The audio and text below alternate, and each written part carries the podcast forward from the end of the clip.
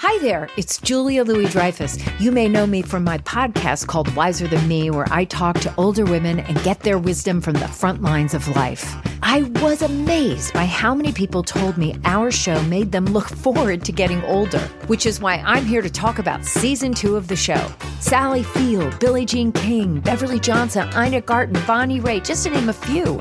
All hail old women. Wiser Than Me season two is out now from Lemonada Media. This is Merriam Webster's Word of the Day podcast for Thursday, July 14th. Brought to you by the new Merriam Webster's Advanced Learners English Dictionary, designed for students and teachers of English as a second language. Learn more at learnersdictionary.com. The word of the day for July 14th is lenient, spelled L E N I E N T. Lenient is an adjective that means exerting a soothing or easing influence, relieving pain or stress. It can also mean of mild and tolerant disposition, especially indulgent. Here's the word used from an article by Raphael Minder in the Boston Globe. Portugal agreed yesterday to accept an international aid plan of $116 billion that the country's caretaker prime minister suggested would involve more lenient conditions than those imposed on Greece and Ireland in return for similar bailouts. Lenient is a word with a soothing history.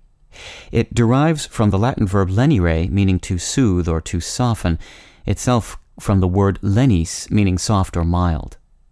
The first, now archaic sense of lenient referred to something soothing that relieved pain and stress.